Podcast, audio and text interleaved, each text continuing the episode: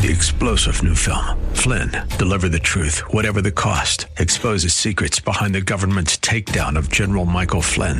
Flynn knew what the intel world had been up to. He ordered the first audit of the use of contractors. This set off alarm bells. He told the truth. He was the most dangerous person for Donald Trump to hire. They had to get rid of Flynn.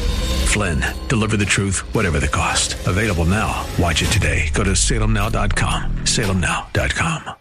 Tired of the negative news and flashover substance? It's time for Today with Dr. Wendy.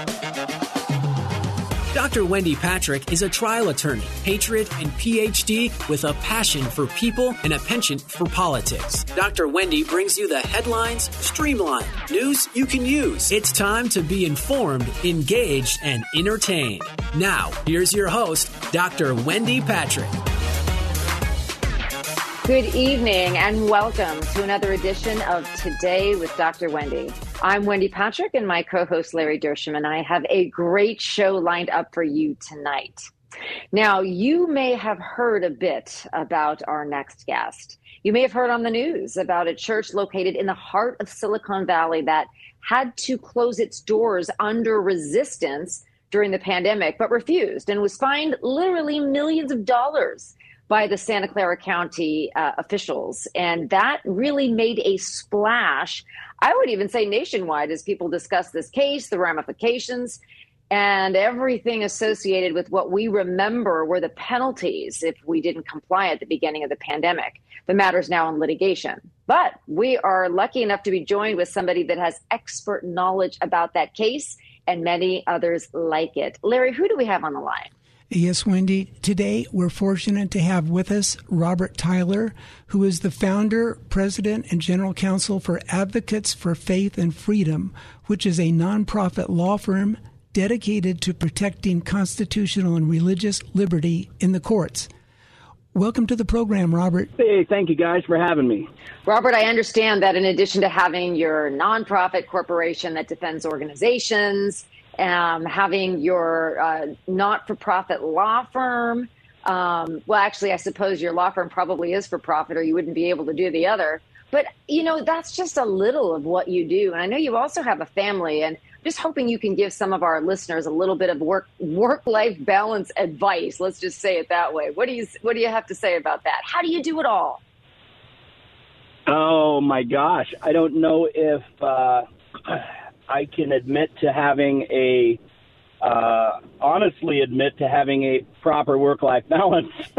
so I don't have advice for that. All I can say Then don't give it then don't know, give us God any advice.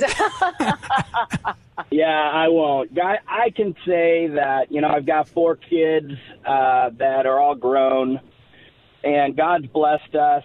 And He's, you know, I I think God, when God calls you to pursue a passion, um, often your family will get behind you, as mine has over the years. And, um, you know, we've done fostering. In fact, we just had a family that we're sponsoring from Honduras who is uh, just came in and they're living with my wife and I. They're at our house. I haven't even had a chance to to see them yet because uh, I am in uh, Arkansas working. So you know, I, I can't give any advice on work life balance, but uh, all I can say is pursue your passions that God's given you. Uh, Amen. That's good advice. Robert, one of several really big cases you have going on right now involves a church in San Jose that at a certain point during the extended lockdowns of so called non essential businesses decided to reopen. And as a result of that, was fined by the county of Santa Clara over $4 million, even though I understand that fine has been slightly reduced. Could you tell us a little bit about that case and where it stands today? Well, uh, I think it's important to step back and, and say that, you know, the churches around the state of California and around the country stopped and said, look, uh, this doesn't seem right that we would be forced to shut down, but we're going to shut down for the sake of, um, you know, health of humanity. And, and they shut down for two weeks. And then we're asked to shut down longer. And, and, and everyone was scrambling to get themselves set up with uh, live streaming on Facebook or YouTube or one of these streaming services. And so churches around the country just became technologically savvy. It was very costly for, for most of them. And uh, in the meantime, we were hosting conferences uh, via Zoom with pastors from all over the country, but mainly here in California.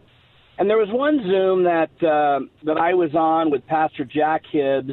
He put this one on, Pastor Jack Hibbs of Calvary Chapel, Chino Hills, and and, and Jack is uh, you know just a warrior, modern day Bonhoeffer, and uh, Jack Jack said, Bob, what do you think? Uh, and, and by the way, there were probably uh, somewhere between three and five hundred pastors on it. I can't remember exactly how many and, and I was on to talk about the legal issues, and and this was in uh, late March, possibly um, early April, and and we were having a conversation about like this has to end at some point in time because you know it's turning out that the hospitals are not over you know overflowing with patients the um, yes, there's people who have died, but this is not as chaotic as you know. Gavin Newsom at one point in time, our esteemed governor, had said in a in a letter to President Trump that he needed the army ship to come dock in Long Beach because he had expected some 20 plus million people uh, to potentially die from this virus. Well, obviously, none of that happened and um, and, so what what it did end up happening is uh, the pastors began to say, wait a minute, this doesn't this doesn't seem right when Costco and the grocery stores open, but not only them, the liquor stores, the pot dispensaries, they're open, and, and so the pastors around the country started saying this there's something wrong here. So when Jack and I are on the phone, he says, Bob, wouldn't it be great if we all opened you know, if we had pastors from all over the all over the state of California said we're going to open on the same date and let the governor come and arrest all of us. And I said, you know, Jack, that's a bold move.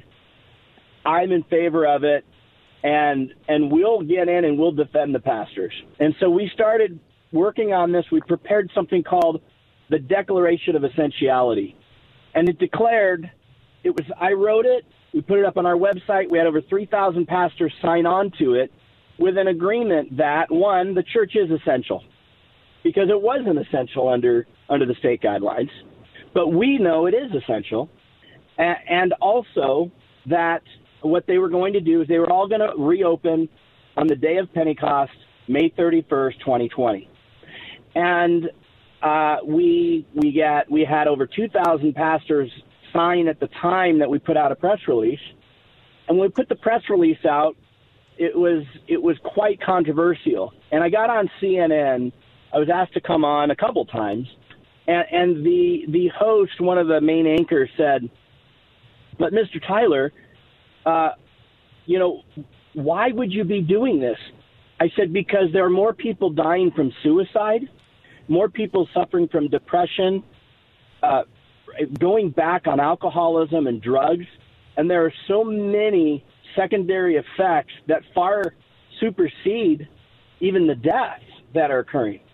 And at the time, I actually had one gal who had committed suicide, had intended to go to church with a friend, but couldn't go that Sunday because the church closed down. They were doing outdoor events. And the, and the county of Santa Clara said, nope, you can't you can't meet, and so they shut them down. This girl ended up committing suicide the next that next week, and, and there are so uh, many situations like that. Pastors explaining these things. So we yeah, you know, uh, launched this declaration of essentiality. You know, Robert, I think what you're one of the things you're highlighting is, you know, obviously we as Christians are designed to meet together and to worship corporately uh, not separately. And uh, part of the essentiality really kind of hinged on this explanation of, you know, how are houses of worship different than many of the other businesses that, as you mentioned, were allowed to, to stay open. You know, that whole battle, which you have fought on behalf of this case and other cases, you know, I I was going to ask you, you know, how did how the congregation holding up in some of these churches? But I think you've kind of answered that. Let me ask you this, though. I mean, where do we go from here? Obviously, thankfully, we have big jurisdictions being very vocal about um, refusing to slide back into mask mandates and closures and lockdowns. But that's only true here in the U.S. And so, as we kind of um, bring this segment to a close, um, I can imagine you might have a just a, a, few words at the end regarding how people can find you and whether or not what we see here might be expected to happen in other countries as well. Well, um, you know, uh, it, it's because of the First Amendment that uh, these pastors stood up, and the pastors here at Calvary Chapel San Jose, they stood up because the First Amendment is only as strong as the people who are willing to persevere to to sustain our First Amendment. They have to persevere in in light of the hardness, whatever comes. They've got to fight, and that's what Pastor uh, Mike McClure has done in San Jose. I'd love to come back on some other time, tell you more about the case itself. I'd love to have you. We talk so much about other issues. That'd be great. So, but if they want to find you, do they go to faith-freedom.com? faith-freedom.com? Yes. Okay, perfect. Yes, thank you. All right. Hey, thank you so much for joining us. Yes, we definitely would, would like to have you back. Um, so Absolutely. God bless you and thank you. Thank you for the good fight. Uh, we are going to take a short commercial break, but please don't touch that dial, folks. We have a lot of must hear news and commentary on the other side of the break. You are listening to Today with Dr. Wendy, and we will be back in a flash.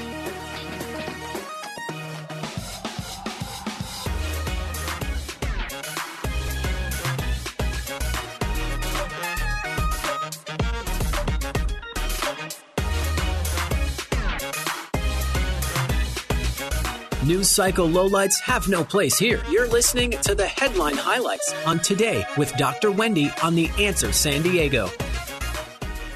It's time for more news you can use. The headlines streamlined. It's time for more Today with Dr. Wendy. Now here's your host, Dr. Wendy Patrick. Welcome back to Today with Dr. Wendy.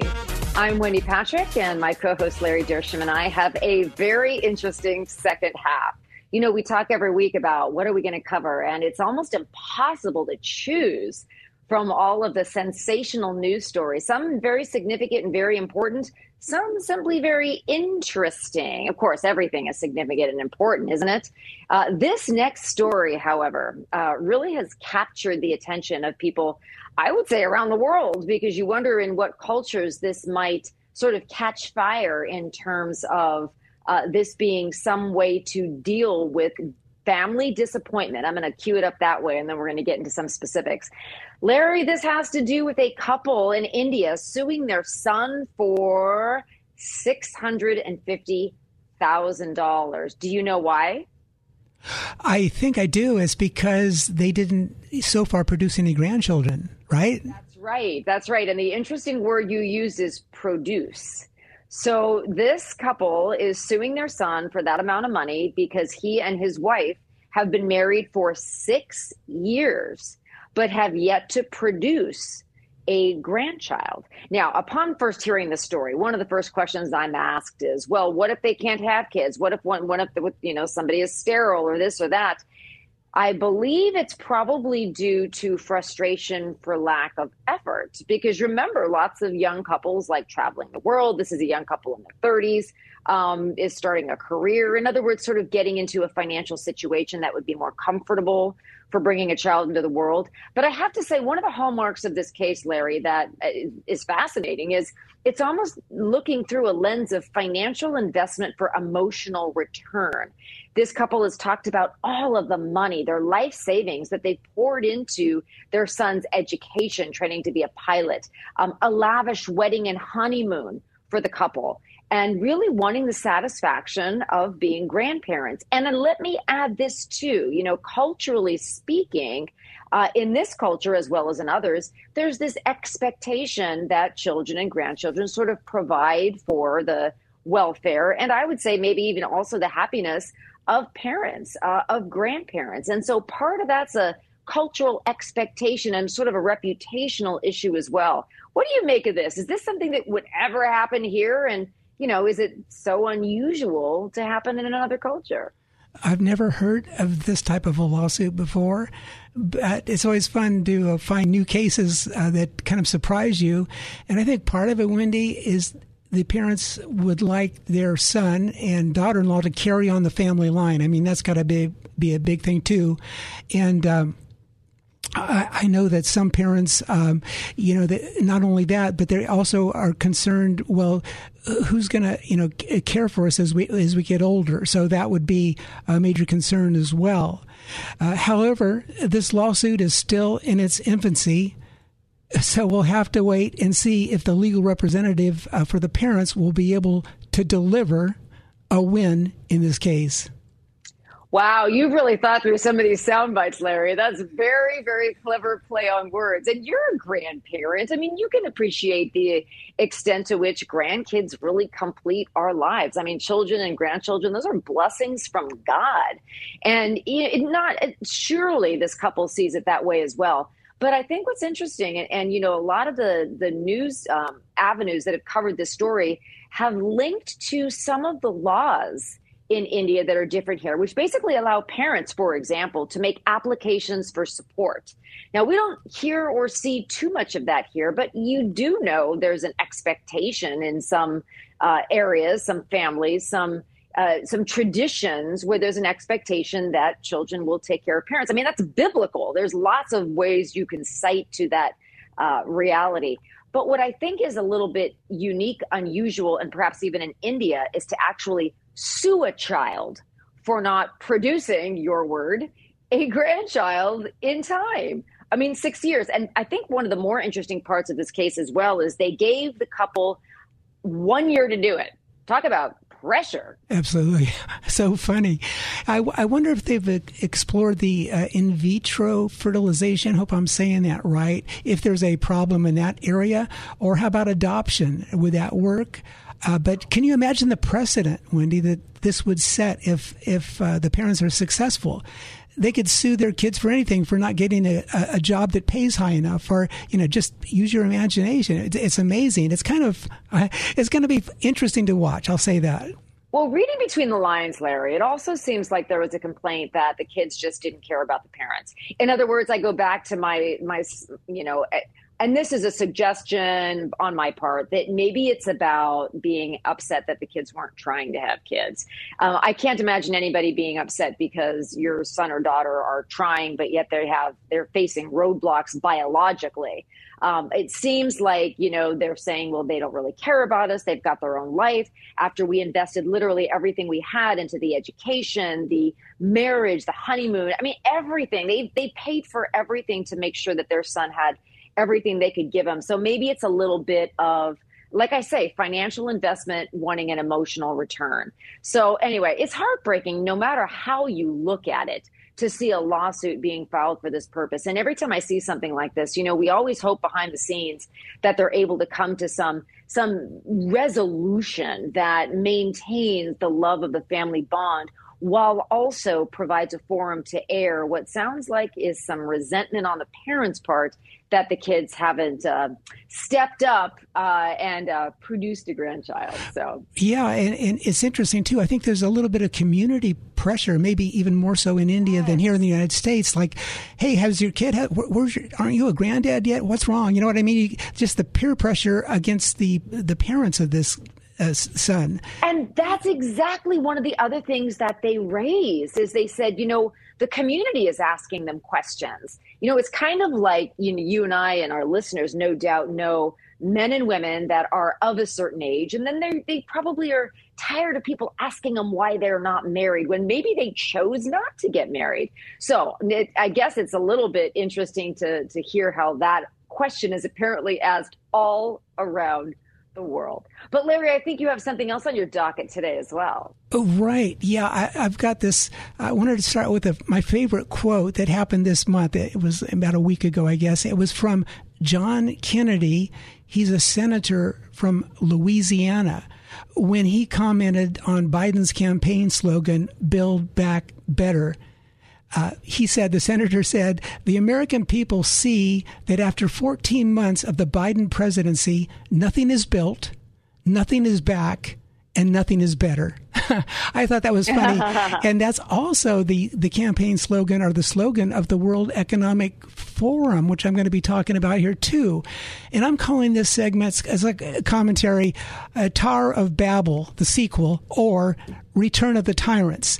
If you remember the Tower of Babel, it occurs in Genesis chapter 11, verses 1 through 9. So, those of you who have a Bible, uh, you might want to just revisit that story. It's really a, a very amazing story. So, here we go again constant crises, plagues, wars, and rumors of wars, and human engineered famines like baby formula shortages, our food distribution fires across the country. Yes, all these things are needed by the World Economic Forum to keep us constantly off bounce so they can implement a one world government, also known as New World Order. You know, a world without God in it, or as the guru of the WEF likes to say, and his name is Yuval Noah Harari, he says that Jesus is fake news. Well, that's the type of government that they want to implement. So, who are these one worlders? Well, you just need to go to the World Economic Forum website to get the list of these tyrants are tyrants in training. Names like, of course, Klaus Schwab, Yuval Noah Harari, the guru of the WEF. I've mentioned him before. Alexander Soros, the son of George Soros. Daniel Crenshaw, a Republican and a former Navy SEAL. So this crosses party lines, folks. None other than Gavin Newsom. How about Mark Zuckerberg? How about uh, Megan Rapinoe, I don't think I'm saying her name right. She's the soccer playing lady, the super champion soccer player, or Emmanuel Macron, president of France, or Justin Trudeau, Prime Minister of Canada, or former Vice President Al Gore, Sergey Brin and Larry Page, co founders of Google. The list goes on and on. But again, you can get these names if you go to the World Economic Forum to find out there's so many people involved in this. So we've had this small victory it was this week in the state of Louisiana. They were the last state to give up on trying to force the little kids to have vaccines. So that is a war. Uh, uh, we won that skirmish, but it's much bigger than this, folks. The FDA has just approved COVID booster shots for children, and this is the most worrisome of all. The Biden administration proposal to give the World Health Organization authority to declare health emergency in the United States. That's right. It's kind of an inverted totalitarian state where the health leaders, this guy, his name is uh, Dr. Tedros, and he's from Ethiopia, would be able to declare in the United States a health emergency. He could declare lockdowns, he could declare forced vaccination, and there's nothing that we could do to stop it. If they're successful in amending these international health regulations at this summit they're going to be having this week in Geneva, Switzerland. So here's what we need to do uh, we need to get active we need this is a general quarters uh, call here. We need to, all hands on deck. And by the way, we need to make a constitution and the Bill of Rights sexy again. That is the most important thing. It's more important than any TV show you'd watch or any soccer game you'd ever participate in. So get out there, please, and vote. And I'm going to go to lifepetitions.com. It's called lifepetitions.com. You can look it up and sign the petition to fight back against this push to give the World Economic Forum complete control of our sovereignty over medical issues, which is basically all huge. Right. Thank you all for joining us this week. Have a wonderful, safe weekend. Please join us next week for more Up to Date with Dr. Wendy, headlines with a silver lining. Have a great week and God bless you.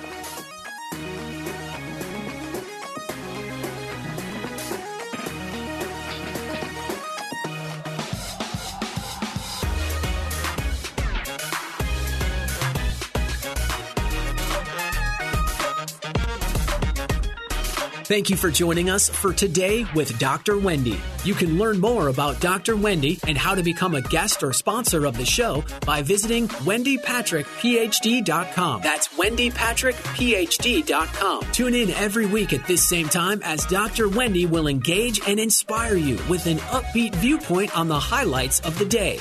This has been Today with Dr. Wendy on The Answer San Diego.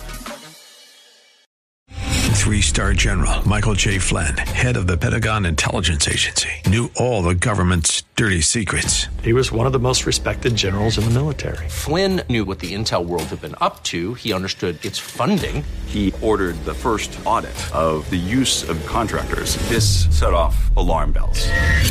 The explosive new documentary, Flynn, Deliver the Truth, Whatever the Cost, and covers the facts behind this scandal. Flynn told the truth. He was the most dangerous person for Donald Trump to hire. I find out the worst enemy that I'm going to face in my life is right here in America. They took my assessment and they wanted me to change it. And I was like, I'm not changing it. They had to get rid of Flynn. With in depth interviews, archival footage, and never before seen personal records of the man behind the headlines. I just felt like I was drowning. Flynn, deliver the truth, whatever the cost. Available now. Watch it today. Go to salemnow.com. Salemnow.com.